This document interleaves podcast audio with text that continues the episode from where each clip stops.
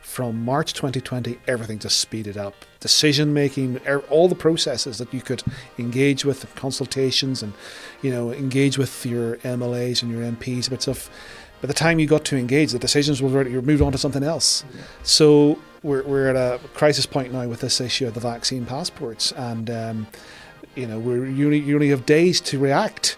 There's enough broad strokes to go well, on a second, when you have so many political leaders all saying the same thing, build back better, when you have so many other things lining up, when has that ever happened before? And across the board, we've seen medical regulators absolutely fail us. We've seen uh, the legal system not come to our rescue. We've seen the police not come to our rescue.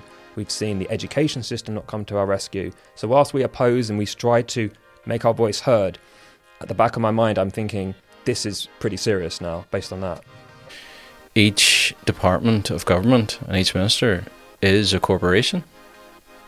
They have rules, they have charters, and if they break those, they can be dissolved by the people. But I think things are just so serious now that to ignore what is happening is just such a dereliction of your duties.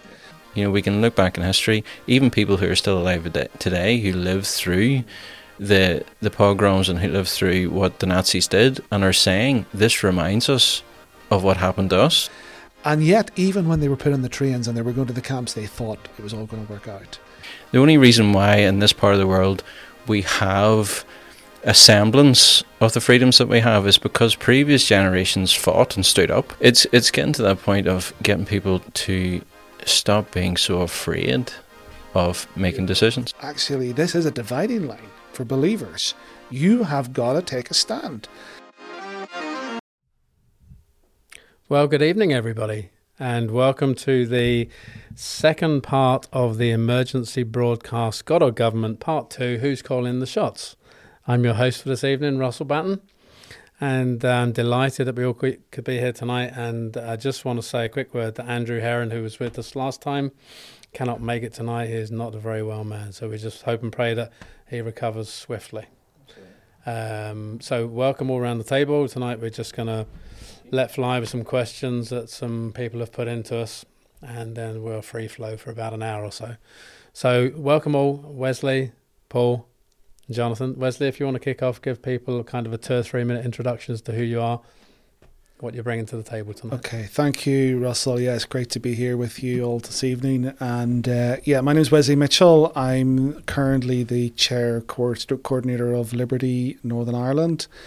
Um, we are a group of concerned, mainly Christians, uh, who have come together to really fight on the issues of freedom and liberty uh, in terms of uh, freedom of speech and also um, freedom of assembly and freedom to voice just a different opinion. And, and certainly that is something that has been a, a real big challenge over this last um, year and a half beyond. Um, my background is I've been involved in church work for the last um, 17 years. Um, I was involved in a church fellowship plant in Scotland for around uh, 10 years and then came back to Northern Ireland. Um, I have seven kids and uh, yeah, we're all homeschoolers and uh, yeah, so it's a busy household. And uh, yeah, we just wanted to do what God has for us to do. And um, I suppose this last uh, year and a half been very much involved in pro life work in Northern Ireland, particularly with the change in the law. Mm. And that has brought us into other areas of political dis- discourse. So it's it's really good to be here tonight and to uh, to be talking about these issues. Right. So thank yeah, you. very welcome. Bestie? Well, um, I'm Bestie, manager of Health Store, and just general all round controversial fringe figure. um, that's all really to say about that. Okay, fair enough. Jonathan? Hi there. Thank you, Russell. Um, my name is Jonathan Weissman. I'm a full time cybersecurity professional, and for the last few months, I've been um, part time independently studying uh, all aspects related to uh, COVID 19 and the uh, injections that are available.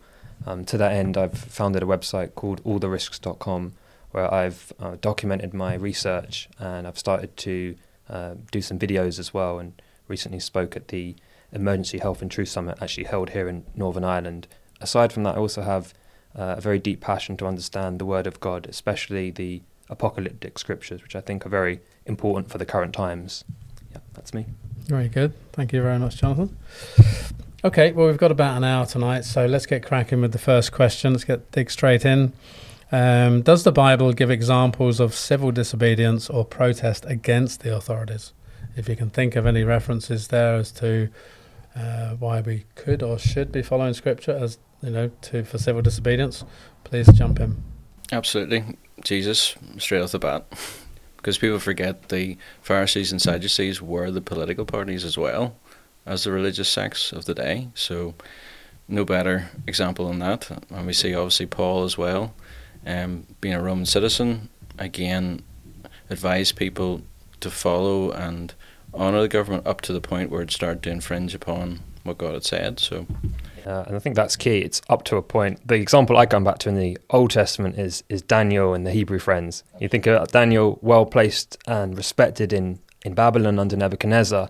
So he was there working for a wicked king, and that was okay for the moment. But when it came to, uh, you know, paying uh, his due to the wicked king and, and bowing down in worship and, and violating the first two commandments, it was an absolute red line. And I think to me that speaks to the current time quite a bit. Hundred percent, yeah. And again, it wasn't. People would consider it not that unreasonable. Sure, just just bow down. You, right. Just you know, it's not not asking a lot of time, not asking a lot, you know, money, or not asking you to do anything to anyone else. But again, it was a line that he wouldn't cross against his God, right? And thinking about the current times, it's it's just certain things. It's just one or two uh, differences, changes recently. I think a lot of people have drawn those parallels. They said if you go back in time, it, it's you know you you did it, you said it well. It's just this, and and Shane did a very good uh, main podcast on this one said, look, it's just this. It's just for three weeks. It's mm. it's just a little bit longer. Mm. It's just a small jab. It's just to flatten the. It's just, and it's slowly, slowly tiptoeing in. So there's that parallel in history, yeah. and we know where that leads us. Well, we know a lot of people can't see it. Why do you think they can't see it? What do you think's going on with uh, this? You know, there's almost uh, there's a blockage. Like we said the last time, fear and, and people fear what other people think of them, what other people say, much more. Um, and as I said before, the fear of maybe giving a bad impression of what the church is like, the fear of you know, they come up with all these excuses of, oh, you know, we don't want to upset things, don't want to rock the boat, mm-hmm. don't want to, and yet, that's the whole point of uh, to call out those things that aren't right is going to upset the boat and is going to offend people. You're not intentionally trying to, but that's the nature of if you're trying to stand up for something that's true, those are the, the consequences. And a lot of people just don't want to bear that because they don't like the conference they don't like the con- confrontation but they, they don't really like the hassle easy life yeah that's what i find a lot of people say to me even when they wear the mask and go i know it's not it's nonsense but i just wear it because i can't be annoyed with the hassle mm. Yeah, I think I think a, a, a, lot of responsibility has to lie at the you know the feet of the pastors and the ministers and the clergy. They are really the role model for God's people, uh, uh, uh, and they really set the tone for, for, for church life and for Christian life. People look to their pastor, their minister. What are they saying? And and certainly, I think certainly over this last year and a half, when we have seen how the clergy have responded to the pandemic, we have just seen fear we have seen capitulation. We have seen no faith. Uh, we have seen um, confusion, darkness, and, and, and folks, uh, you know, folks' faith have just been devastated and shattered by by by um, the fact I, I heard of a, a minister who was visiting um, some of his parishioners or some of his congregation and um, neighbors were watching as he you know he put on the the mask and then he um, sanitized his hands and then put gloves on and then went to the door and pushed through a, a, CD and then did the whole process back in the car and he was doing this once a week and some of their on Christian neighbors were saying is this a man of faith and here he is preaching the gospel or seeking to preach the gospel in that community and he he is terrified of, of going to a, a door with a CD well, in my mind, you know, when you're saying that, I have this picture of Jesus coming out of the car, sanitizing his hands, putting the pink, you know, the blue gloves on, mm. put the, and going back. And no, just no, he would not do that. that's the, that's the, to me is the lack of faith. It's the lack of leadership. It's the way that the pastors, ministers, leaders of the church have just failed their congregation. They have failed their flocks. I'm generalizing. I'm not attacking the church. I'm generalizing, but that's what I see. Yeah, and I think what we've got is the critical mass within the church, within the West, has gone a certain direction. It has gone the same direction as the world, by the way, and the uh, global thinkers who who orchestrate uh, many of the things we're experiencing right now. And I think that's really key because it reminds me again. I always go back to 2,000 years ago with Israel. The majority, the bulk, went a certain direction. They did not go with the Lord, just like he didn't go with the prophets. It was only the minority that heeded the prophets. You know, it's the same thing today. It reminds you in Samuel where it says that the word of the Lord was rare in those days. Right. And yet, temple was going, everyone was doing their thing, everything was looking outwardly as if, oh, this is a really, but it was rare. And there was very few actually listening and following. But they were doing all the externals. You know, this people honors me with their lips, but their hearts are far from me. So it's we're we're back to that point again where people love not their lives unto death you know, the very thing, like I said the first time, the very thing that Christ came was to deliver people from the fear of death. Yes. Yet it's the very thing that's been used and leveraged against people. So they've, they've missed the whole wider context of some, something you can't see, smell, taste. A wee bit like how the Roman Catholic Church did with the demons. Right. Can't see, smell, or taste them, but you better do this and take this holy water and pay this money and do all. Because if not, you're going to die. And we're sort of back into that way of thinking again of if you don't do this, you're going to get get lost and cut out, and terrible things are going to happen to you. You know. I think for me, a scripture has been very much in my heart over this last number of years is that when Jesus says, when he comes back, will he even find faith on the earth? Yeah. And I, I, remember growing up thinking, oh, that could never happen. There are so many churches, so many Christians here in Northern Ireland and generally across uh, Ireland and Britain. But this last year and a half, as we have seen just the devastation that and how quickly the church has capitulated, capitulated mm. to, to government really diktat, that scripture has been so heavy on my heart. Seeing are there any true Christians left who are still the true disciples of Jesus, uh, and uh, that has been for me has been one of the shocking things. Is is just how how as I see it, you know, there's been this sort of separation of the sheep and the goats. And maybe this is something all God is orchestrating because, I mean, this is part of his plan. He wants to have a pure bride. he is not going to have a, he's not coming back for a divided house. So, um, you know, in all of that, you know, God is at work. But I think it has been shocking and surprising that so many great Christian leaders that I've looked up to who have uh, exercised total fear and and um, no discernment whatsoever, and um, sadly, sadly, it's um, it's uh, it's it's so prevalent, and, and I think it has damaged the, the, the lives of so many believers. And as we've said, it it's their reluctance and aversion even to even sitting down and discussing alternatives or other information. We only have to look at the Amish. You know, there's a real world example in multiple different states in multiple in a couple of countries in Canada as well as the United States, mm-hmm. where they haven't followed the dictates, they haven't done any of it, and they they're no worse off. In fact, they're better off. Mm-hmm. You know, so it can't be a genetic thing. It can't be a locational thing. It can't be, and when you're trying to bring up again the daily number of people that are suffering severe side effects from what they're getting in jab wise the, the reluctance to even consider that that's bigger than what they're saying.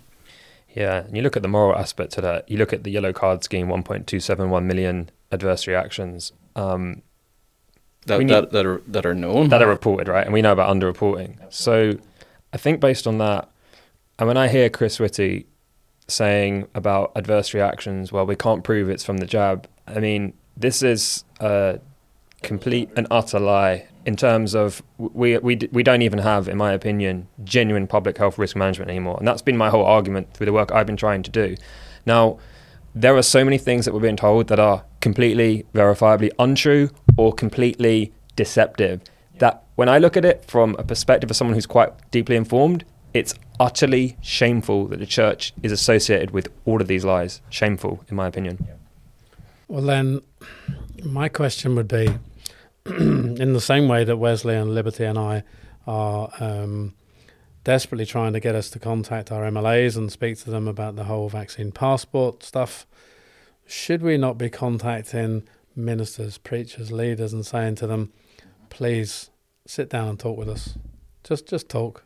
Yeah, if you, know, can. the- the- people are getting hurt. You're leading them the wrong direction. Let's get together around the table and talk. Could we do that?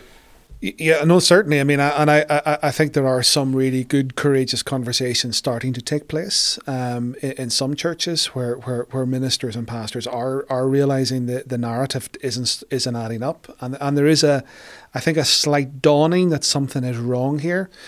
I think there's another side to it where there's a lot of other pastors and ministers will not touch this because this is toxic, because if there are people realize they have been wrong on this, maybe they have been wrong on many other issues, and there's a there's an issue of integrity and credibility in terms of their leadership. Um, so I, certainly think, yeah, no, it's it's you know we need to be talking to to our pastors and ministers about this and, and, and having conversations and, and, and ask you know pointing them to good material to who which can you know educate and inform. I mean, this is really what a true Christian is: is someone who's educated, someone who's informed about what they're talking about. That is the essence of what a believing person should be. Yeah, and in addition to that, I would say it's okay to make mistakes. It doesn't mean to say because you've made one mistake that everything you've done is a mistake. So, in the way that we communicate this around the table now, and the way that we communicate this to church leaders, you may have made a mistake here. Doesn't mean to say that everything you've done in your past 20, 30 years as a minister has been a mistake. We think what you're doing now is a mistake. Let's talk. Because that's what's missing. We said this last time on part one. The whole debate is missing, you know, and it's missing by design. Mm. So we've got to see that. We've got to keep on and on and on at them. And they're forgetting they're, they're being called to be priests and kings. And what was the duty of a priest? To differentiate, to distinguish between holy and unholy, clean and unclean, righteous and unrighteous. And they're not doing that. Right. So so they're failing in their you know the basics. A hundred percent, and even the aspect of being a shepherd as well. What does a shepherd do? Gives his life for the sheep. That's what the good shepherd is. That's what Jesus did for us. And I look at it and think, everybody knows when you're speaking out against the pharmaceuticals, against the government, it's not so comfortable, and that's okay. We don't mind doing it, but isn't that principally the job of the pastors of the shepherds? Well, it used to be, but but what I find and it used to annoy me two years ago when I worked in a Christian bookshop, a lot of the Sunday school prizes, and they would come in and get these books on, on these old preachers and all these missionaries, and you know all the all the hardships they went through, and they're very happy to hold them up as oh these are bastions and pillars and these are examples, but they'll refuse to do it themselves. Right. You know, when they had, you know, Cranmer, uh, Thomas speaking out against the King of England at the time, and almost losing his life because he was telling them he was wrong. You know, they'll they'll trumpet that and go, "Isn't that wonderful? Isn't that fantastic?" But they go, "Why did you do it today?" Oh well, we live in different times, and oh, you know, they make all these excuses, and I'm like, right, okay. Because until you're on this side of it and you feel what it's like to be deceived, to have propaganda around you 24 7, you don't know how you'll react. Everyone thinks it's straightforward, it's easy. I wouldn't do that. Well, here's the problem we don't know where this thing's going to head to. I can tell you categorically from looking to science, we're, we already have a bunch of lies from the government and from the pharmaceuticals. Um, this could be a lot worse very, very quickly. And so people need to make a decision. Do you want to come away from the lies right now? Or are you going to keep going? Because it's going to get, I think, far, far worse. Absolutely. They've got momentum, so they don't want to let that go. So literally anything goes. Um, and it doesn't matter how they get people from pillar to post, as long as they get them along the path of giving up their freedoms to give them more control. Yeah. No, I think that's been shocking for me. Is just the speed of change that is happening. Certainly, you know, with what I've been involved in terms of fighting abortion, uh, things over years took really slow. Took years to get change, and then suddenly, from March 2020, everything just speeded up. Decision making, er, all the processes that you could engage with, consultations, and you know, engage with your MLAs and your MPs about stuff. By the time you got to engage, the decisions were already, moved on to something else. So we're we're at a crisis point now with this issue of the vaccine passports, and um, you know we're you only, you only have days to react, Uh, and most churches, um, by the time they get to consider it, it's it's already done and dusted, yeah. and they're left then to actually implement the thing or decide then decide well we're going to disobey. Um, whereas you know what we're seeking to try and do is to to to get on top of the issue and, and engage before the decisions are made and to hold those who are making the decisions to account and inform them as to what is happening and what will happen if they continue down this way. Yes, but it's by design. You know, if you take the words of David Icke, you know this has been a totalitarian tiptoe. They've been quietly just quietly just testing things out for years, for decades, and now this time where we're getting very close, it's a slam dunk. They're just doing things so quick. All the time, I see us playing catch up. We're looking at situations and we're saying we need to do. So- oh no, it's too late. It's done. Well, this thing's coming. We need. Oh, oh, it's too late. It's happened. But this exposes the body of Christ as a short-term thinking organization, not a long-term thinking. You know, uh, and this is the problem. They just are living for today or the, the next week or to the next meeting or the next event. They're not thinking long term and they're not taking seriously being salt and light. Right. They, they, they've been brought up, don't engage, you know, that's the world system, you know, we have nothing to do with that, you know, we're just going to, you know, be in trenches and holy huddle ourselves away and we'll be fine.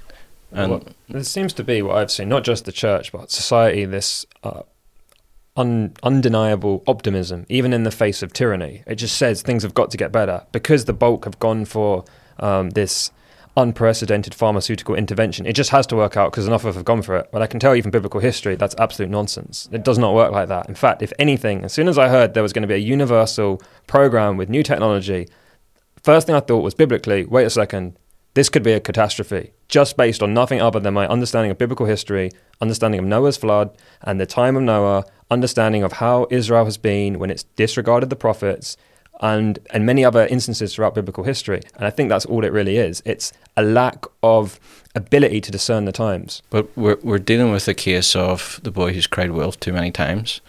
Um, because of so much over the past 100 to 150 years of the end times and this is it and this is going to be all over soon and so many of it turned out not to be people went yeah right. i've heard this story before like well yeah, cool and, story. And you know what? As a cybersecurity professional, I tell people, what's the one thing uh, that's worse than a false positive, which is calling it ahead of time? It's a false negative when you don't call it. And that's exactly what I see amongst the apocalyptic Christian community. Very, very, very few people want to call it. And I'm saying, wait a second, this matches perfectly. Well, they're afraid. They're afraid of being associated, you know, tainted by association with the crazies, with the people that got it wrong before. Because right. like even people say to me, and when I say, look, this is the building, this is getting towards the mark of the beast. This is all prep for it you know. Right. And then I go, uh, well, if it's not, what do you think it looks like? You think it's just going to come out all of a sudden? Go, here's the mark, take it or not. You know, it's going to be a slow, gradual. People think it's going to be a great thing. It's going to be beneficial. So when I say, well, if if this isn't building towards that, tell me what do you think it looks like? Right. Tell me, tell me how you think it should come about. And they just look at you and you go, well, you know, you've got no answer. Well, they'll say, well, it is what it is. God's in control, and just take a back seat and just relax yeah. because we're going to get raptured anyway, so why worry? My Bible tells me not to worry, so why should I worry about it? Absolutely. The other thing I see from the apocalyptic side is a lot of people, everyone has a different theory, right? So people tell me they have 30 different, 30 different people, 30 different theories. Yeah. And because their theory doesn't match the exact scenario they're going from, they say this can't be it. And I'm thinking, because they say, oh, well, if you call it, you're really doing newspaper exegesis. You're trying to make uh, your theory fit the Bible. And I'm like, well, no one's going to have it absolutely perfectly until it comes. You, Nobody really understood exactly what was going to happen to Jesus until it happened. Then they figured out, okay, he had to suffer before glory. It's a Roman cross. Nobody had all the pieces of the puzzle put together. Hence why the apostles were struggling a bit because it wasn't easy to figure it out. Hindsight's a wonderful thing. Hmm. Right. Yeah. But again, there's enough broad strokes to go. hold on a second. When you have so many political leaders all saying the same thing, build back better. When you have so many other things lining up, when has that ever happened before? And this is where you keep saying to them, well, what do you think it would look like? What, how do you think it would come about that there would be a mark that people would have to use in order to buy or sell? Did did need a system that would work in every country to do that? Right, and now we have in all these Western countries economic persecution coming in, and nobody's you know, or not many people are batting an eyelid, and it's affecting bodily autonomy. And you're like, well, that's the paradigm of the mark of the beast. Period. Well, we, we look even at, at the life of Christ when we see examples of his life in other characters like Joseph and Abraham and so forth. We see, you know, examples and, and sort of shadows of it. We see the same in this. You know, we can look back in history, even people who are still alive today who lived through mm. the the pogroms and who lived through what the Nazis did and are saying this reminds us of what happened to us. I mean, they're flat out saying wake up when people say, "Why did the Jews take it?" Because it was gradual. It was a little bit of inconvenience, a little bit. When you're not allowed to go here, and you have to have this pass, and you have to be separated, and and they just constantly put up with it bit mm. by bit until they were backed into a corner and they, they couldn't run and they couldn't go anywhere else. They couldn't even leave. So when you have such clear examples of the past, and for people in the body of Christ to dismiss that as if, oh, that's a totally different circumstance. I'm like, really?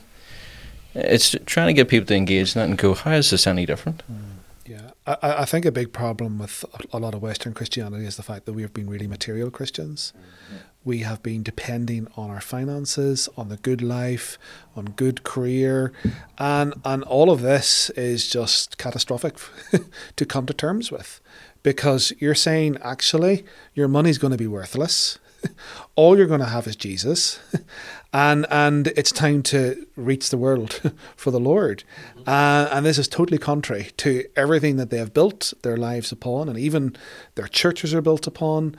So I think we are just living in a huge denial syndrome.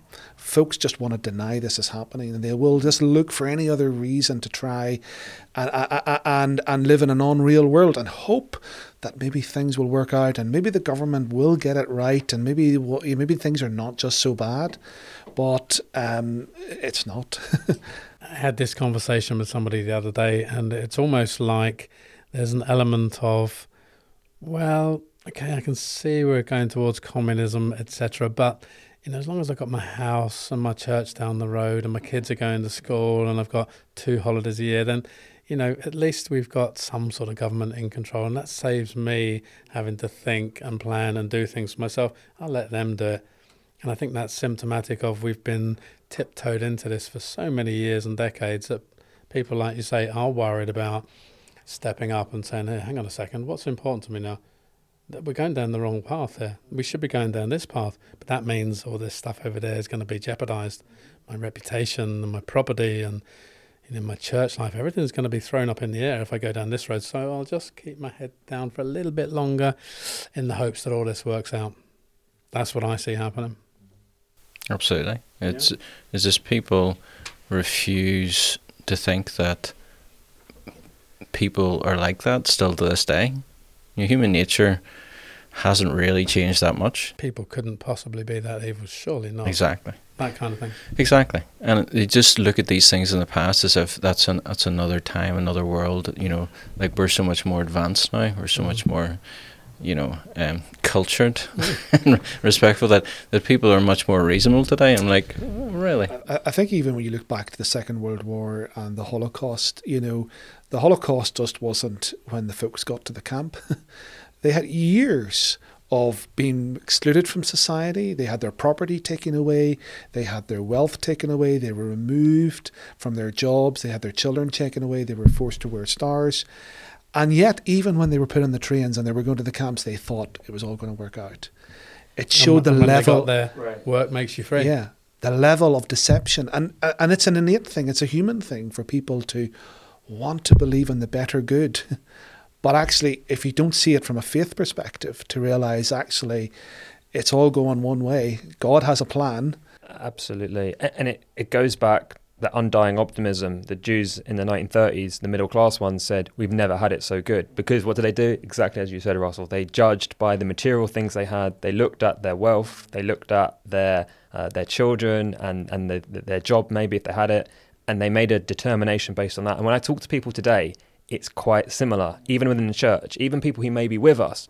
But the, most people have a different interpretation of the times, maybe to what I have. I, I looked at it strategically and said, I need to speak up now because it says in the Word of God that um, we won't have all the time. You know, work while it is day, for night cometh when no man may work. Now, I've tried to make this point a number of times to people that strategically, I believe the best thing to do for everyone is to go for it now and speak. Because I've said to people, in three months' time or six months' time, I may not have the same liberty I have now. I don't know how much time I have to do this. So I do it now, today, with urgency.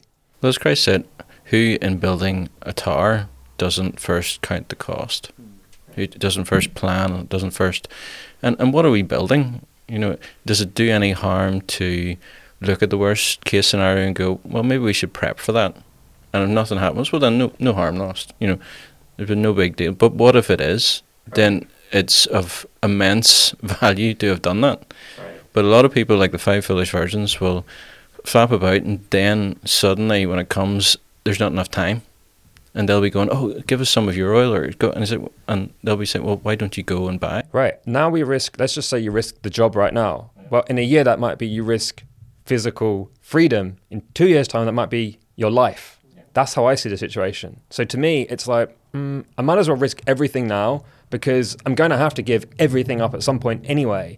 The Lord says, you know, if you love me, you will give everything to me, absolutely everything. But as Wesley says, people people don't want to ad- admit that it could get that bad. They're always thinking, yeah, but we've been through bad times before. You remember the seventies? Remember all, we got through that. Remember that we got through that.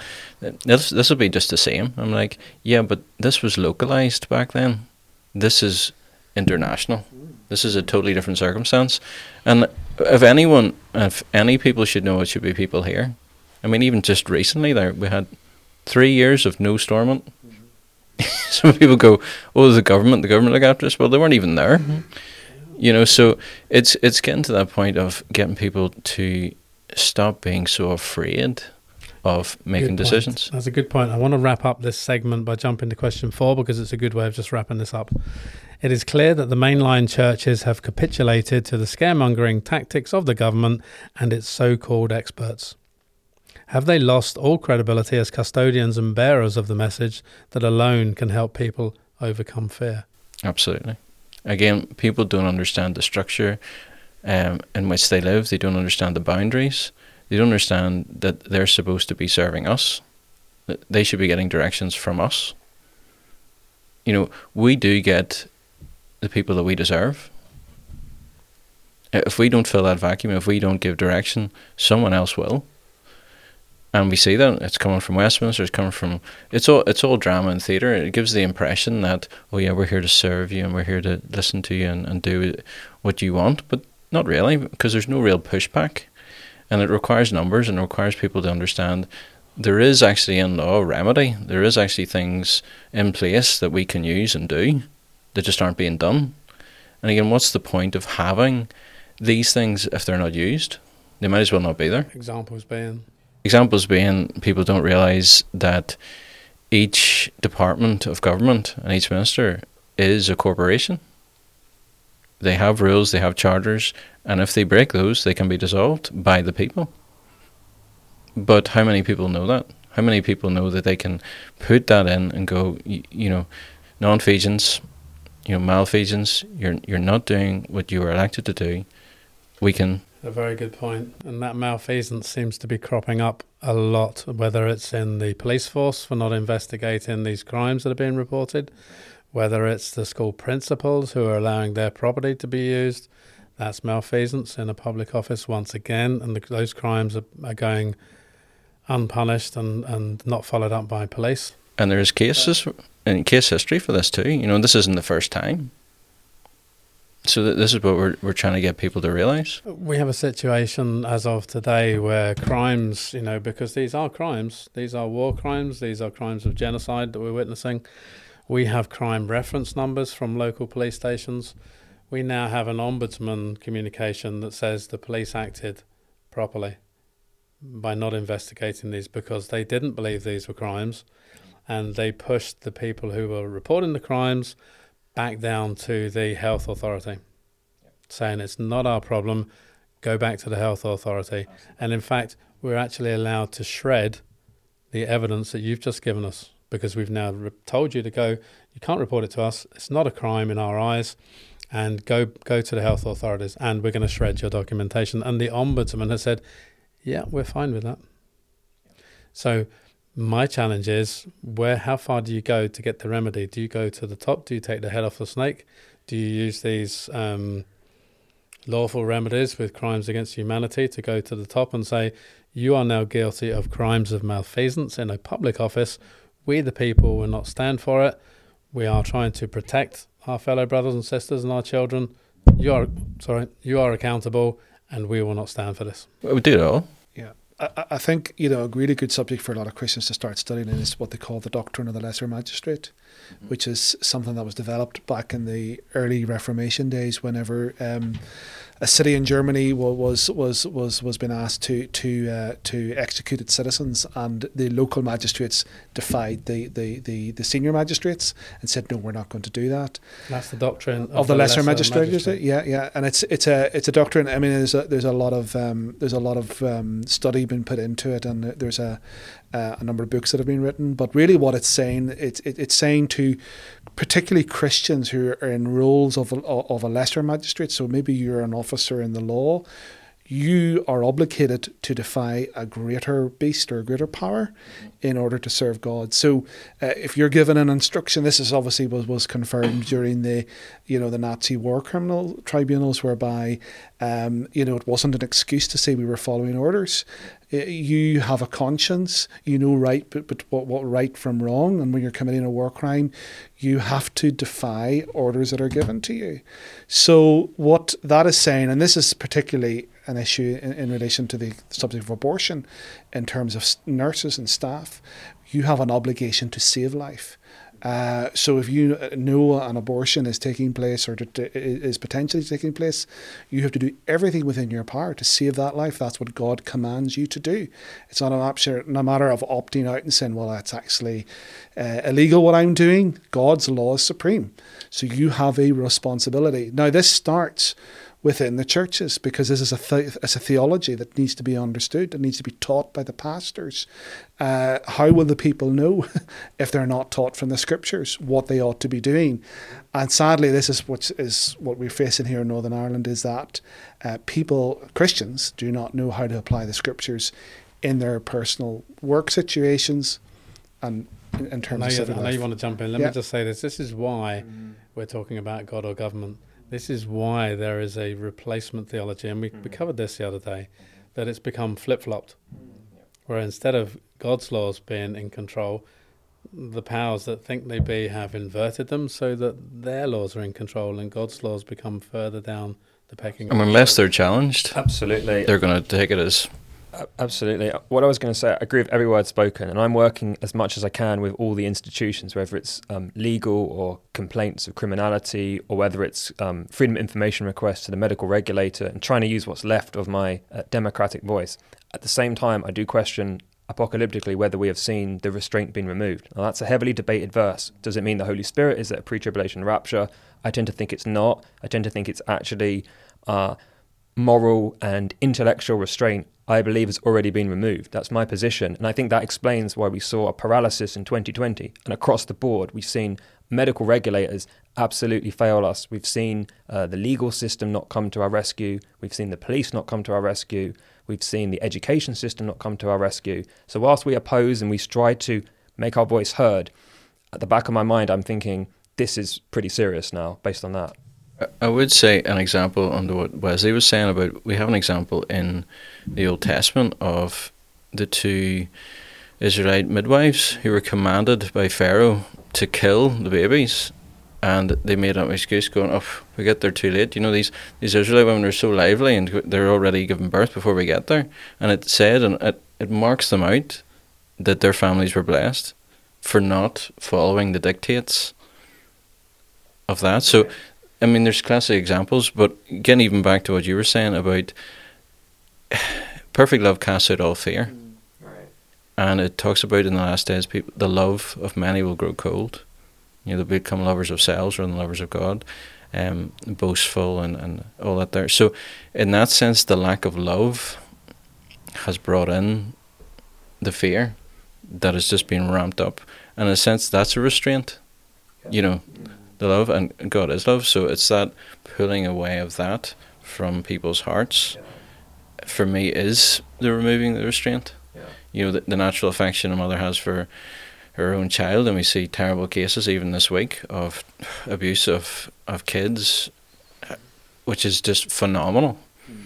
That we would be in these times that such things would happen, but again, that restraint of the lack of love has, for me. Yeah, absolutely, absolutely, and I mean, just across the board, I think we've once again deferred to the government. It's our, it seems to be the final authority for many people at the moment, and that may seem like just how it has to be at the moment. But I think ultimately, if it doesn't get turned around, if people don't start putting the word of God as number one, we will face a corporate judgment in the nation and in the church. It's happened to Israel. It will happen to the church. It's happened to the Jews. It will happen to the Gentiles. It's the same thing. Exactly. Okay, thank you very much. I'm going to move on to question number three. Is taking the mm, this this kind of devil's advocate this one. Um, I'm a Christian. I'm fully vaccinated. I'm looking forward to getting my booster. This is me playing devil's advocate. Obviously, I haven't taken that. Is taking the COVID injectables not proof of loving thy neighbour by acting for the greater good? Well, that would assume that um, it's a good thing to do in the first place because that's a theory, right? A lot of people have this as an idea. Um, I would strongly argue that it's absolutely not the case because um, there's a lot of novel uh, components to it. It's new technology, it's essentially experimental, it's in its own clinical trials. And when you look at the adverse reaction data, it's extremely worrying. Uh, not only that, but when you go down to the academic literature and you look at molecular biology, it is absolutely uh, terrifying in terms of the free circulation of the contents of the vaccine and the contents of the spike protein that's produced by it based on those things and the epidemiological picture, which is a story of how the virus itself is going to evolve, almost certainly, I would say anyone who thinks this is a good thing to take because they've been told to should really think again. I like that. I'm still going to play devil's advocate, but you know, I hear all that, and that's wonderful. But do you not understand we're in a pandemic and millions of people are dying? And if we lose a few thousand because of some side effects or another, that's isn't that a good thing that we're at least we're trying to protect millions of different people? I mean, I'm just trying to understand this. Right. Again, it's like this analogy with war, which is what we were told in the first place when they said, "Look, this is basically going to be a war." And in everyone's mind, they're thinking four years World War One, you know, five, six years of World War Two, right? And that's the kind of length of time they want everyone thinking about. So the fact you've still got cases, it's like, well, we're still in the war. However, we can make things far, far worse. So what we're doing, right, is we, we see a lot of cases amongst people who've taken the injection because they're actually likely to increase uh, the infectivity of the dominant strains. This is all known if you go into quasi species theory, if you go back to the studies on Marek's disease in chickens, that if you use these kind of injections that are non sterilizing, they don't stop the infection and transmission. You're just going to have more of the virus. And since it's just a system now with the PCR test, it's all down to do we have cases? This thing is literally not going to stop anytime. Not only that, but the antibody response uh, starts off immature after your first uh, jab and it goes up and it gets quite high and then it wanes quite quickly after four and a half and or six months. And so based on that you will get reinfections all the time. It's it's absolutely apparent. So if we're basing it on cases this thing is literally never going to end. But but also any remedy or anything that you would try and do shouldn't be as bad or worse than the thing that you're trying to treat. And but it isn't. There's millions and millions of people dying in this pandemic and there's only a few hundred thousand that are dying of the. Well, this is where I'd say the gullibility of people who believe everything that they hear, because if that was the case, and we only have to look back at Europe during the Black Death, where they estimate a third of the population died. Now, that was before vaccines, that was before even hygiene was known and, and about bacteria and different other things. So people got through that with lack of knowledge and doing things that were actively spreading it and making it worse. I think we can get through this with much more knowledge. And again, we're getting back to the, the, the whole point of should we be doing more harm or the same amount of harm for something that has a 99% survival rate? And there's a metric for that. It's all cause mortality. Very simple. You just want to see, well, are people dying who take this thing or more so, or people dying who don't take this thing, the placebo group? So it's a very competitive space right now with the statisticians, right? Um, but if you just go back to clinical trials of Pfizer, for example, very, very simple. You look at the document that came out, I think it was the 8th of November. Um, 21 people died in the jabbed group, 17 in the placebo group. So you do what they do, just use a relative ratio. Relative risk increase of vaccination, you get 23.5%. So according to clinical trial data, that's the relative risk increase of death. And surely that's like the ultimate metric. How many people are dying in this group versus that group? So if we base it on that, um, the clinical trial data doesn't give us any indication that this thing's saving lives. We're, ba- we're back to the old acronym of FEAR, fear, false evidence appearing real. And it's it's that whole aspect of they keep talking and talking this up, but when you actually go and look for the evidence, there's barely anything there. It's, it's like a paper tiger. You know, you're going, okay, if if this was as bad as what it is, why are the hospitals at their lowest ever rate of, you know, of people coming in?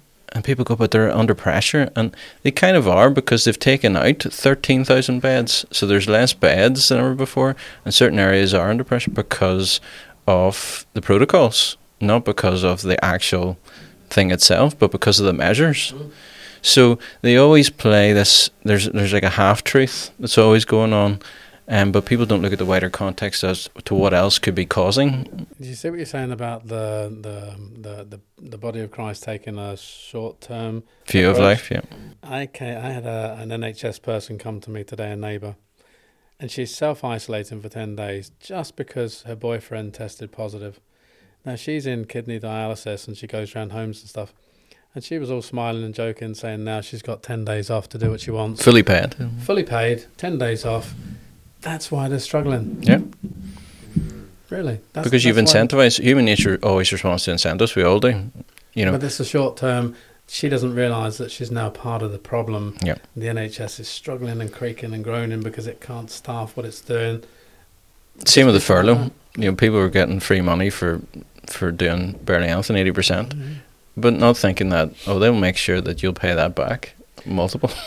Yeah, of course. And I mean, I, I, I think what it has opened up, it has opened up the caverns of hell o- on the world because what it has done, it has just completely thrown away all sense of restraint and normal behaviour in people and um, al- allowed um, you know all sorts of corruption you know separately to the even the covid situation whereby and I know in a lot of government departments and in a lot of businesses, you know, problems that are nothing to do with COVID are being blamed on COVID.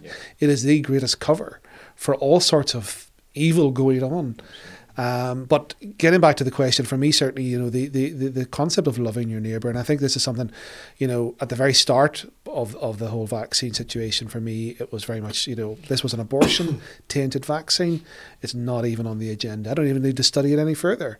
Um, if there's if there's a connection to abortion, for me, it should, and, and for all Christians, it should be a no no, and um, that and that sadly was missing from the church's analysis of any you know, of, any or any discussion whenever whenever they were considering whether to take the abortion or to recommend it, and I think it's such a perverse you know ver, perverse concept to use, but talking about loving your neighbour. Well, what about your unborn neighbour? What about those children who have died, who are part of the process? And this isn't just a remote connection back to a abortion 30, 40 years ago. People like to say it's just remote, it's just remote. No, no, there's a massive uh, trade in, in biomedical material fetal babies. And, and it's it's it's today. This this is not people like say, well, what about slavery? Well, what about all these lovely estates you go to visit and they were built on the on the lives of slaves? You shouldn't go to visit there. Well, uh, yes, but there's no slave. The slavery is abolished today.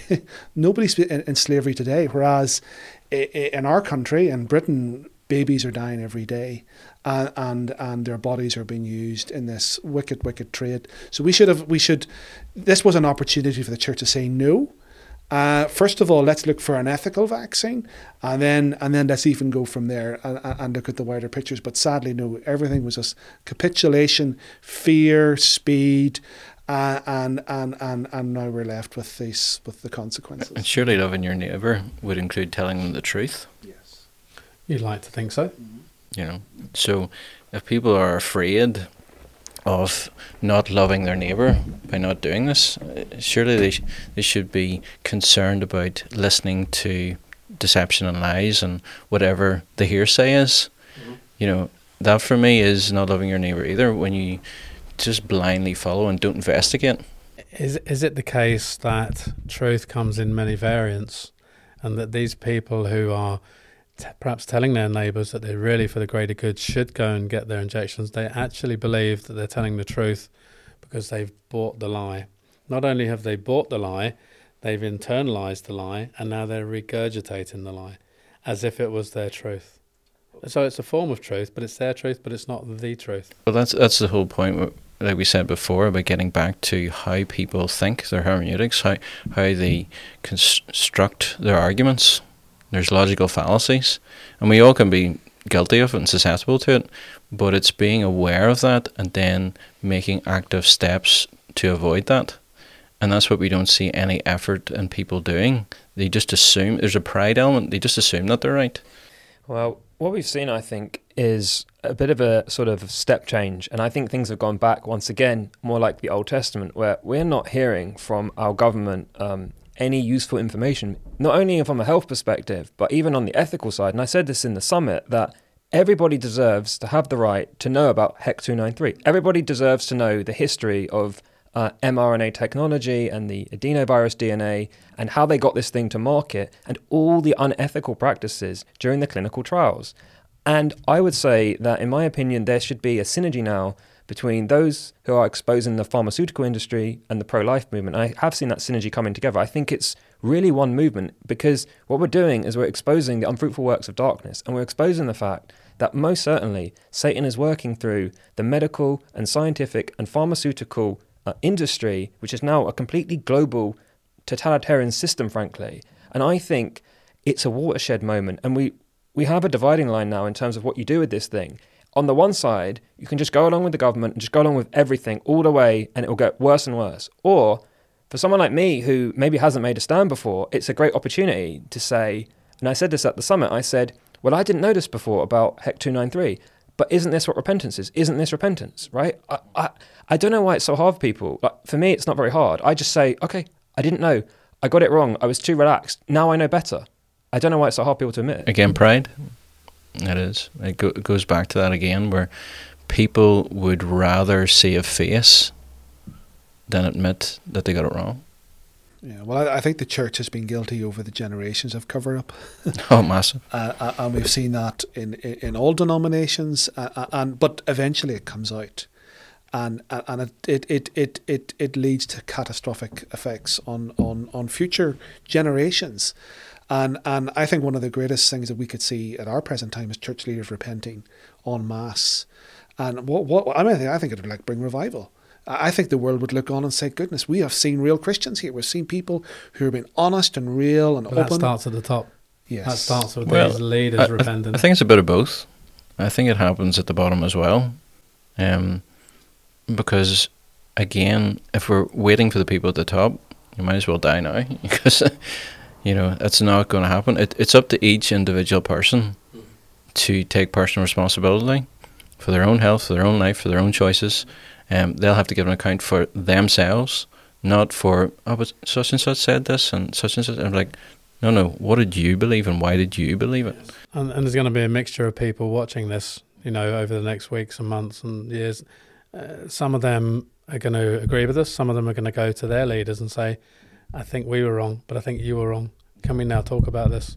So, so you're right. You know, bottom and top at the same time, and this is going to reach all sorts of different people. We're just trying to antagonize the people out there to say, talk. Well, we're being watchmen on the wall, calling out. Exactly. You know, blood be upon their own head if they don't. But mm-hmm. can't say they weren't warned. Can't say there wasn't any effort made. They can't say, oh, we just didn't hear about this. You know, I, I think one of God's predominant themes is mercy. God is merciful. He is not going to turn anyone away. All we have to do is turn and repent and he will he he will he'll bring us back and he'll bring the church back to the former glory of the bride of Christ um, but if if they continue in this way then it is destruction because um, there you know if if if you have a prideful heart you know you're not just fighting against yourself. God's against you. And god will bring you down. Uh, it's, it's that verse a haughty spirit yeah. goes before. What i would say as well picking up what you said bestie there is an office prophesied in the book of Daniel called the Maskilim, which is actually those who teach and instruct and give wisdom. one of the things I think is you're going to see now a lot of people, and I'm already seeing them, who are well instructed on matters of health or on politics or on government, who are speaking up and exposing things. So, for the pastors, what I would say is you need to listen to some of the people that God is going to raise up because they're there, appointed by God to give instruction, to give wisdom. You know, Jesus says, My sheep hear my voice. And especially for a pastor, to discern the voice of God when even if the whole world is telling you, go in this direction, your denominational leaders and the government and the people who pay your bills. But I would caution you absolutely to consider well those people who risk everything to warn you. And, and they forget a lot of their own denominations started because people went, we're not having this. We're not taking this. We're not taking this teaching. We're not taking this from the government. We're not taking this. We're breaking away. But they're they're very happy to rest on the laurels of what other people have done. But when it comes to the same situation, they'll they'll just back down. They they won't hold up. They'll fold up. I, I think what has happened, particularly in this country, is uh, you know, and it's been a, a planned thing over many many years, where the government has cultivated relationships with the churches. Uh, uh and and uh, there's a kind of an elite group of people who are in, involved in church leadership and, and people who are involved in the government. And, and there's a, I would say, kind of an unwritten agreement. We do our part and you do your part. And uh, and uh, you you see those people eventually, you know, they're moving to the House of Lords, they're moving to high positions. Well, you don't get you don't get those kind of rewards if you're being prophetic in your calling, calling your government out uh, and calling out on truth and and that's what has been so sadly missing, particularly over this last number of years, is church leaders calling our government to repentance, and and, and speaking those unpopular things because uh, they are unpopular. And sadly, if if people who don't have a good control on this don't stand up, you do leave it to the fringes of people who make us all cringe, and they will bluster and shout and do all kinds of things, and you're you're putting your head in your hands, going, oh, "Can someone else not better speak up?" Because if you don't fill that vacuum, they will, and then it creates this environment that no one else wants to speak up in case they get tainted by association with the crazies at the extremes. And a lot of things you're saying is right, but the way in which they're doing it is just so like nauseating and repulsive. You're like, oh, I can't believe no one is sort of pushing that aside, going, settle, calm down you know, and and that's what happens. The vacuum will be filled mm. by people who can't control themselves. where are all those good, eloquent speakers that can stand up and say it like it is? And I'm, I'm talking to the the pastors and the ministers and the leaders and stuff. They need to stand up right now. Because it will be filled again by either the enemy or by people who call themselves Christians but are just too wacky. They're too woo woo. They're too out there, and it just it really does put a bad look on the whole thing because they're the only ones that have the fortitude to speak out. Well, you know, I think in years past, you know, that might have been a reasonable argument to make, but I think things are just so serious now that to ignore what is happening is just such a dereliction of your duties. Because actually, this isn't just some remote stuff happening in some kind of you know, FEMA camp in Alabama that you know nothing about. You know, this is happening in our own country. This is happening down your street. This is happening in your school. And what are you saying about it? What are you doing about it? Uh, it's not an argument to say, well, I just preach the gospel. Yeah. Sorry, the gospel is the fullness of the, the body of scripture on every subject. And if you're not teaching and educating your people, someone else. And sadly, it's the mainstream media. That's where they're getting their cues from. And you know this this this is just Satan's plan. Absolutely, and it comes down once again to apocalyptic urgency because it's coming. You sweeps down the age demographic, coming down now to the children, going across the world. You're going to come to Africa and all the countries in Asia, and there's an urgency and a criticality that we have to do something. And so for the pastors, it's like you don't have two years to go to seminary and figure this thing out. You have to come and consider what we're saying now. You do not have the luxury of years and years and go do a three year degree and figure it out. You better have an answer one way or the other.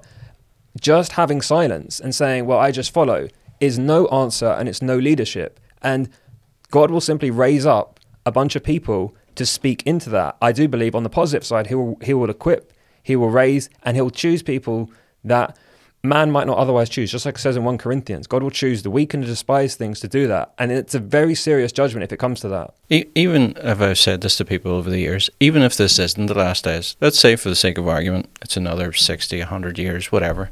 It's your last days, it's my last days. The only reason why in this part of the world we have a semblance of the freedoms that we have is because previous generations fought and stood up. And we see this in other countries today who didn't have that and the persecution and the difficulties that they have because there was no investment, there was no sowing in the past of those who stood up and pushed back even a little bit, mm-hmm. and were salt and light.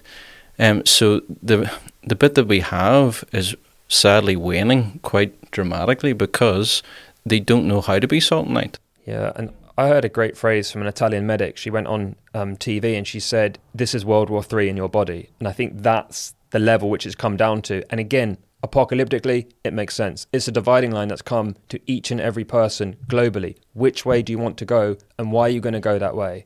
It, it reminds you that the verse in the Bible talks about trading in the souls of, yeah, of men and women. Yeah. yeah. And, and the territory, the land that, that's always been wanted is people. Mm.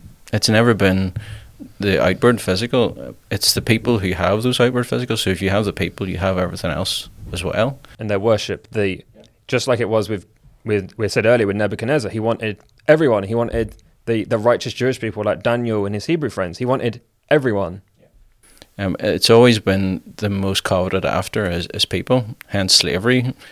Unfortunately, even to this day, in certain parts, is still hanging on because it, it's it's the people that they want. They can tax them, they can use them, they can, yeah, you know. And to the enemy in his kingdom, like it was with Daniel, it was like there's this plucky group of Hebrews. They just won't do it. They're just different uh, because God has a separation. He has a separation for Israel. They're my one nation. They're the chosen one. They're the distinguished one. They're the apple of my eye. It's the same thing today with God's people, with the remnant, with the church. It's like, well, we're supposed to be salt and light. We have to be different. This is, going back to the pro life side, even that alone, well, that's a red line in and of itself. That, that's enough. I mean, you don't need to know, understand all the science that I'm looking into.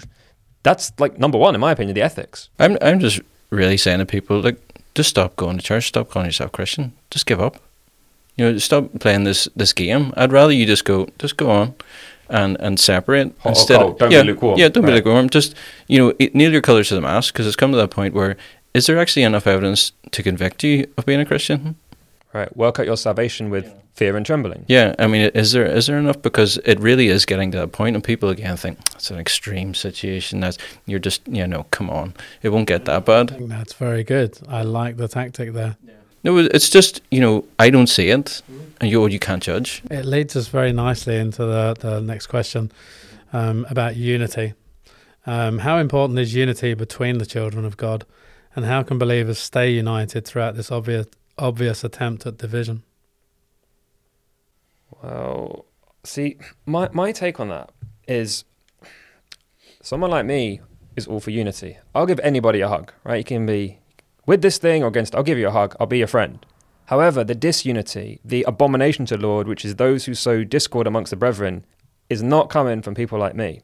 It is coming from those people who want to institute new and unusual and strange rules and medical practices and do not believe in letting people have a fair and honest risk assessment before they take this thing. They don't want people to know about HEK 293 cell lines and a little 17 week old baby girl in the womb from the Netherlands who has a name and was perfectly healthy or should have a name, and we don't know anymore. And the other hundreds of uh, aborted fetal experiments that were used to uh, try to attain the cell line in the first place. So, in my opinion, this issue of unity is squarely on those who have brought in the new thing as of 2020. It's not for people on this side, in my opinion. You can't have unity without truth and it, it come, keeps coming down to that. You can, oil and water don't mix, you know.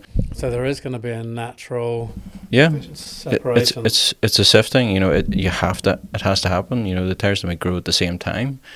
Uh, but I'd rather have that clarity. For me, contrast is the greatest teacher. You know, it, it's one of those things where you see the boundaries. You know, it it just becomes all clear. It's harder to avoid. It's harder to misinterpret. There's no vagueness. There's no ambiguity It's just there it is. And this is where we're coming to. It's that point of we can be all be lovey dovey and say all these right words and but everyone has a different definition of what that looks like and what that means. But are we who are we getting that from? Are we getting it from scripture? Are we getting it from God? Or are we setting our own boundaries and our own standards of what we think that looks like? And again, it's coming back to who calls the shots, who's the authority.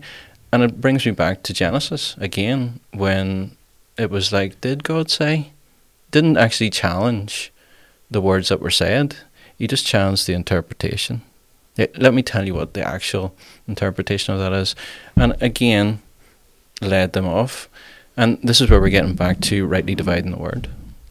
You know, is this is this where we have? Uh, forgive me if I get this wrong, but the verse that says, "If it were possible, even the very elect yep. would be deceived." C- could we consider ourselves elected? Have we been elected to be Christians? Been called, so yeah. We, are we the very elect? And if it were possible, I'm looking at the broader church here. You know, the whole church on mass. I don't like using the word church. It, it, it says ecclesia. It means the outcalled. So if it were possible, even the very outcalled will be deceived. Yeah. Well, this is the thing, right? And uh, again, I keep coming back to the apocalypse and the dividing line and back to Israel because it's exactly the same thing. Now, people say there's only one scripture talks about the mark of the beast, right, in, in Book of Revelation. But no, it's not. Not really. Actually, if you go for the parables of Jesus, it's there in numerous parables: the wheat and the tares. Um, it talks about the evil and unjust steward who allies with the drunks against the good steward we have repeatedly this idea of the dividing line and warnings that there's coming a time when God is going to uh, judge and make a determination upon the people who claim to follow him. The mark of the beast, those verses in Revelation, you know, no man may buy or sell lest he who hath the mark. That's just the clarification of what's already there. It's just the same thing with the millennium. It's a thousand years, but it's there in the Old Testament repeatedly. But it's an outward sign of an inward condition. Right. You know, and that's the whole thing of it's it didn't start there. Again, where's the parallel? Israel, go back 2,000 years. They'd rejected all the prophets. Israel had always been an apostate nation. It was always the tiny remnant that actually followed the prophets, did the right thing. They picked their own kings. Mm-hmm. They went to all the wrong go- gods of the nations. They didn't follow um, God's people. They did the wrong things. What happened? Dividing line came. It came in a different way to they were expecting. They were not expecting um, the suffering servant the way he came. Same thing here. We're not expecting it to be, you know, maybe through the pharmaceuticals or through a big world government. But guess what? Nobody's going to predict it exactly when it comes, and that's where I think we're at now. But that's why I get back to what I said at the start. When I say to people, "What do you think it would look like?"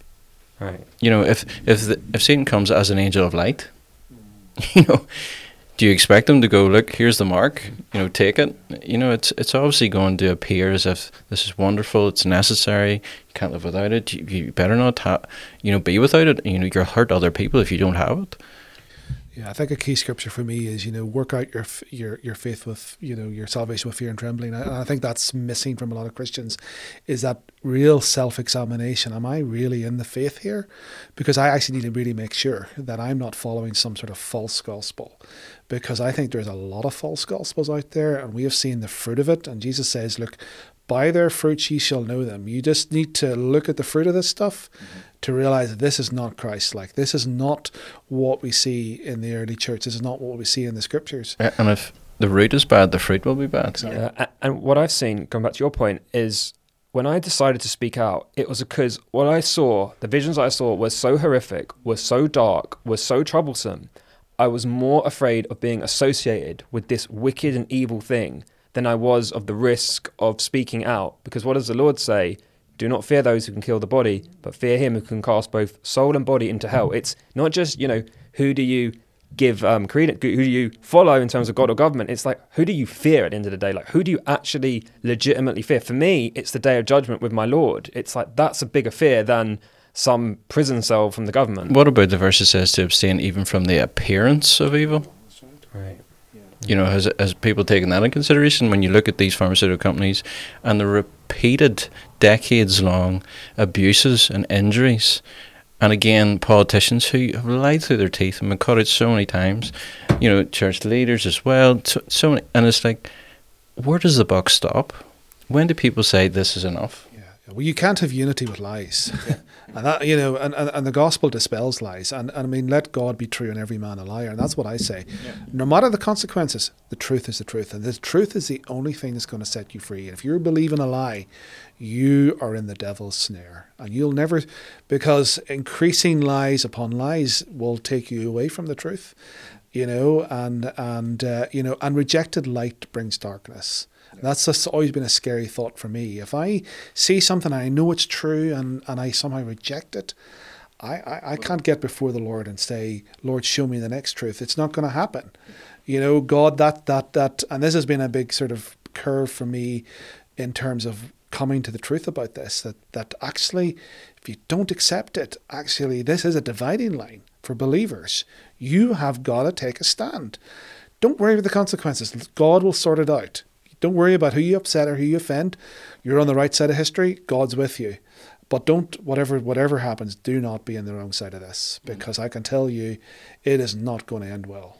And the scripture says, if the truth in which you have is actually darkness, how great is that darkness?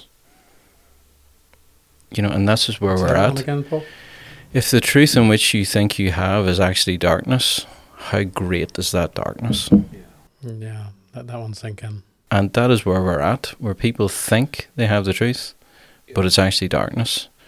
And it's so great. I, I mean, I, I was shocked. I listened to some pastors, you know, and uh, online, and I was just checking some churches out, and they were praying for these Christians to who are not vaccinated to, you know, to, to God would challenge them to love their neighbours and to get vaccinated right today. And I, I just thought, my goodness, how on earth can you say that?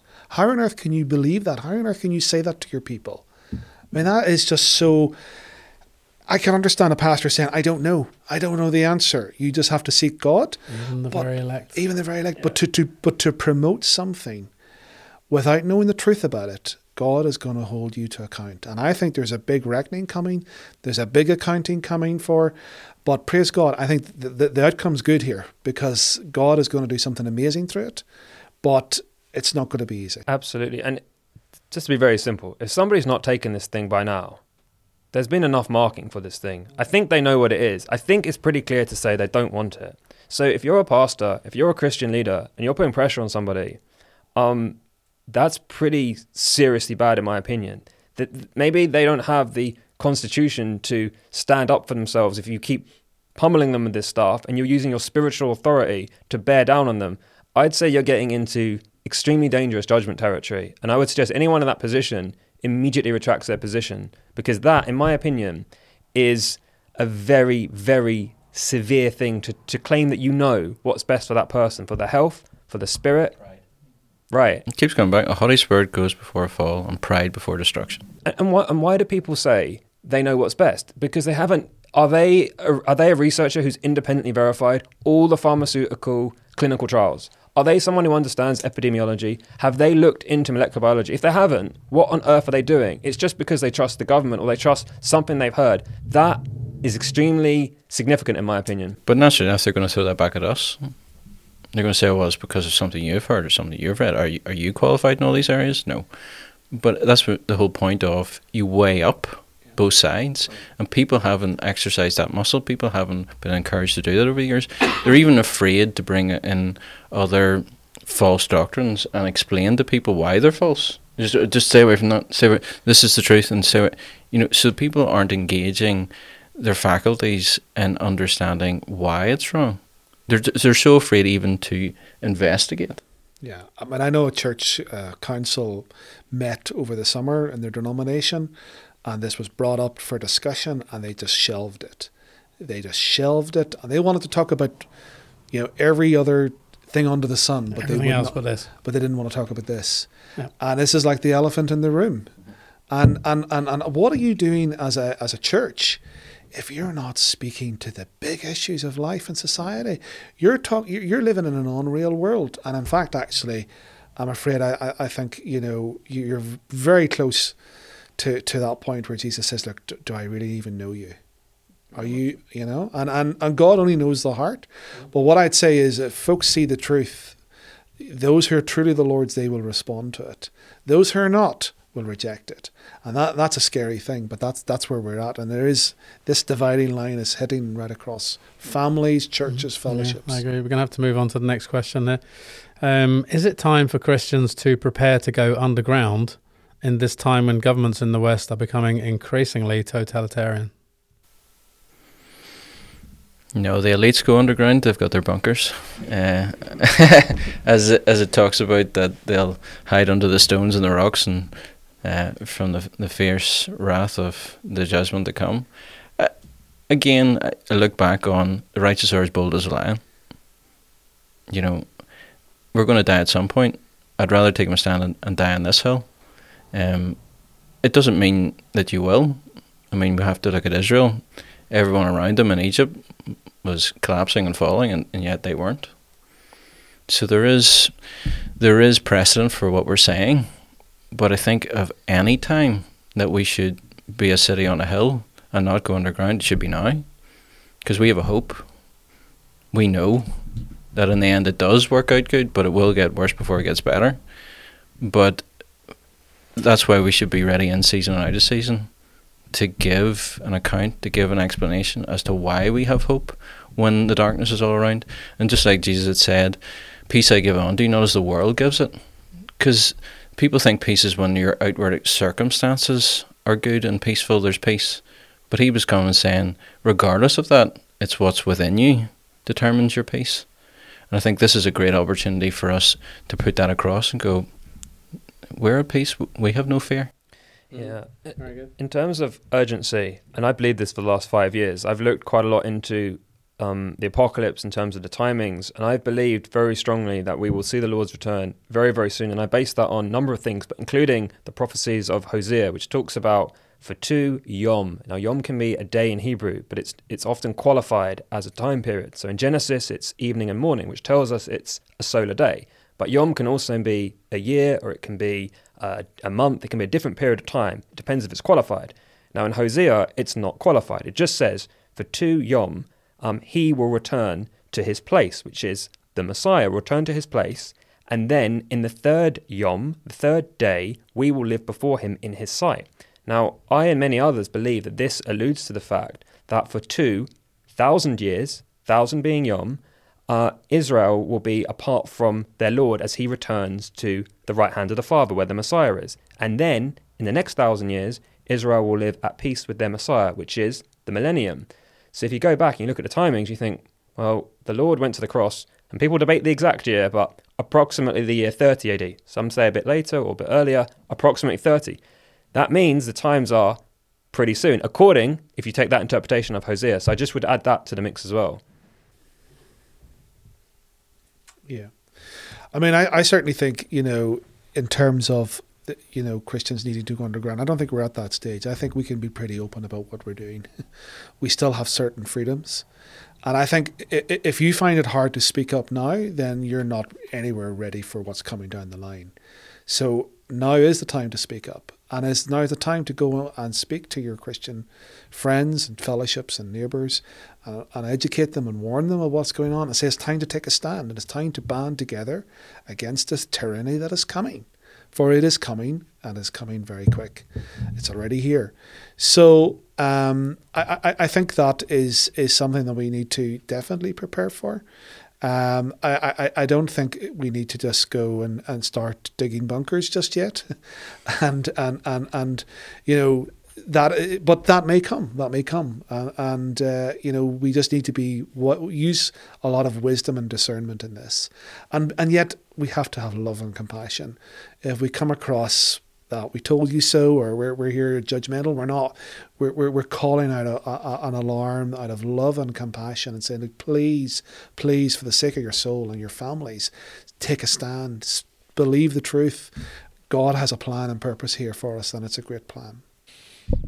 Thank you. Um, right last question here because we've got to wrap up. We've been over now um, finally what bible passages speak genuine hope into the present darkness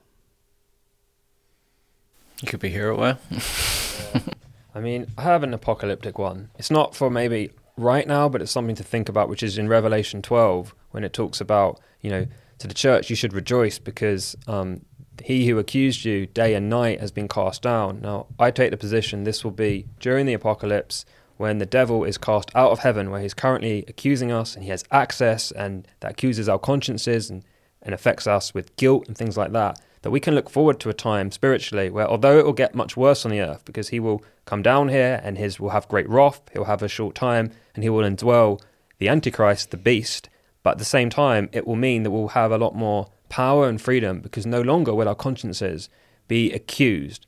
And I say this to say that even as things get darker in terms of there's more persecution, I believe, will come and there's more um, tyranny, I look forward to that and know actually there's a day of freedom coming when that event happens. Again, like Christ for the joy set before him, he endured the suffering and the shame of it. And it's the same for us. I mean, we're called, as it says, it's only those that partake in his sufferings shall be co heirs with him. And I, I, feel that this is the whole part of it, you know. You were warned, you were told you would endure trials and tribulations, suffering for my sake. And, and, and they say in the New Testament that they uh, rejoice, that they were considered worthy to suffer for the cause of Christ. And one of the things came to me in the, in the summer when I first started to get called was I was thinking, Lord, this is a chance to expose evil. I thought, and a lot of people are doing it, but most people aren't doing it in Jesus' name. I thought, wow, I can do this in Jesus' name, and you can take the glory for it. And that's what I saw, and that's something I'm trying to convey to a lot of people. I'm trying to explain to people when I talk to them. Do you know this is an opportunity not only to oppose evil? Number one, that's a good thing. Get on the right side of history. Number two, do it in Jesus' name, give him the glory. Yeah, I think for me, you know, it's perfect love casteth out fear. It's the love of the brethren the love of the unity of God's people. This is what's going to be seen and that's what's going to cast out all the fear. And, and, and, and this sifting time, this is it is definitely a, a time of sifting, a time of, of, of, of introspection and looking at our hearts and lives. But I think what is going to come throughout of it is is a greater love for each other, a greater you know, and I mean a genuine love of, of the times that we're living in, and the opportunities that we have. We have some tremendous opportunities to awaken and to see people saved. This is what it's all about. You know, it's it's to is to is to bring people from that place kingdom of darkness into the kingdom of light.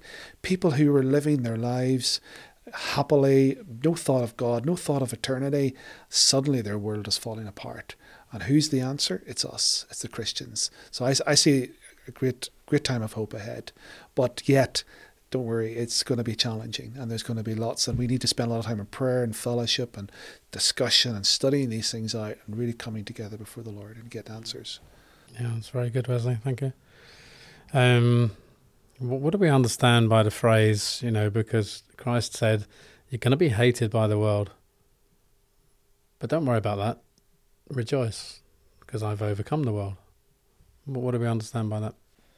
Well, for me, it would be I think you mentioned it earlier, Bestie, about you know they love not their lives unto death, and this idea that true victory is not being afraid in the face of death and not balking in the face of the enemy. And to me, if you can be more afraid of God and more afraid of meeting your Lord on that day, and you know not having uh, nothing to show Him for one in terms of works, you want to have something to say. I, I, I, here's my talent back, or here's my five talents, or my ten talents. And secondly, that you stood up for the Lord in that time. You, you stood and you fought spiritually for the Lord. And I think that's a victory. When, when, when everyone is telling you to do something that God isn't with, and everyone's telling you to go a different direction. Now, a person can resist on their own strength, but God doesn't get the glory for that. But if you resist in Jesus' name, and you're doing it through prayer and through fasting and through all the spiritual things that give God glory, and it's evident to the entire world that everything you're doing is through His strength, actually, Jesus is getting glory through your life. And I think that's a glorious thing and, and a wonderful thing. And that's victory because the enemy didn't work, he didn't take you out. I would say that from the point of view of faith is a synonym of trust. And it gets back to faith and works. I will show you my faith, my trust, by the works in which I do. And it's it's that whole point of we will be tested. You know, if if you genuinely have it in your heart, it'll overflow. Out of the abundance of the heart, the mouth speaks, and the hands do, and, and everything shows forth the fruit of that. And I think that's where the hope is there. That even though we're being persecuted, even though it looks bad and it's negative, a, a bit like um, when Christ, the symbolism of him at the um, Gethsemane being crushed. You know, it means an oil press where the oils are crushed. You know, when we're put under pressure and crushed, what comes out of us? You know, what what comes forth when we're put under pressure, and that's what is the hope and the opportunity that what comes out is of the Spirit of, of Christ, the mind of Christ. So I think there's great hope in, in the fact that we can show forth we are clay vessels that have treasures within it. And when the clay vessels are broken, what comes forth? You know? Yeah, yeah. I, I th- yeah. Well, I think, you know, true Christianity is always going to be hated. Um, and and uh, you know I think you have to really question yourself if you're getting a lot of accolades from the world and from the system uh, as to really what is your calling. Um, now it's all done in love and it's all done in compassion, but I think you know, the, the, the, the, this is a, a battle between good and evil. There is only two sides here. There is no middle ground, and you're either in one or the other, and that is hard for some people to accept. They want to be friends with everybody. And that includes a lot of Christians. They don't want to upset this interest group or that interest group or this. Jesus says, "Look, who who are you following? Is it choose this day who you're going to serve?" Mm-hmm. And I think that's the question for for all of us in these days what to I, answer correctly. What I would say, lastly, is I love everyone. Mm-hmm. There's people I love to be close to, and people I love to be way, way far distant mm-hmm. from. So you can love everyone, but it's just in different ways. That's a little bit like the story of uh, everybody brightens up a room. Some people when they enter, and some people, people when, when, they, leave. leave. Yeah. so. Very good. Well, listen, thank you very much. Um, I think basically, you know, because we're calling this God of government, you know, who's calling the shots, then I think people need to make a decision. You know, who are they serving? Are they really serving their government or are they really serving their God? Choose ye this day. Exactly. Tuesday this day. Thank you very much. Thank you guys for turning up. Bless you. Looking Thank forward you. to part three. No problem. Watch and listen for free on YouTube, Odysee, Rumble, Apple Podcasts, and Spotify. You can also follow us on Telegram and Facebook for more information.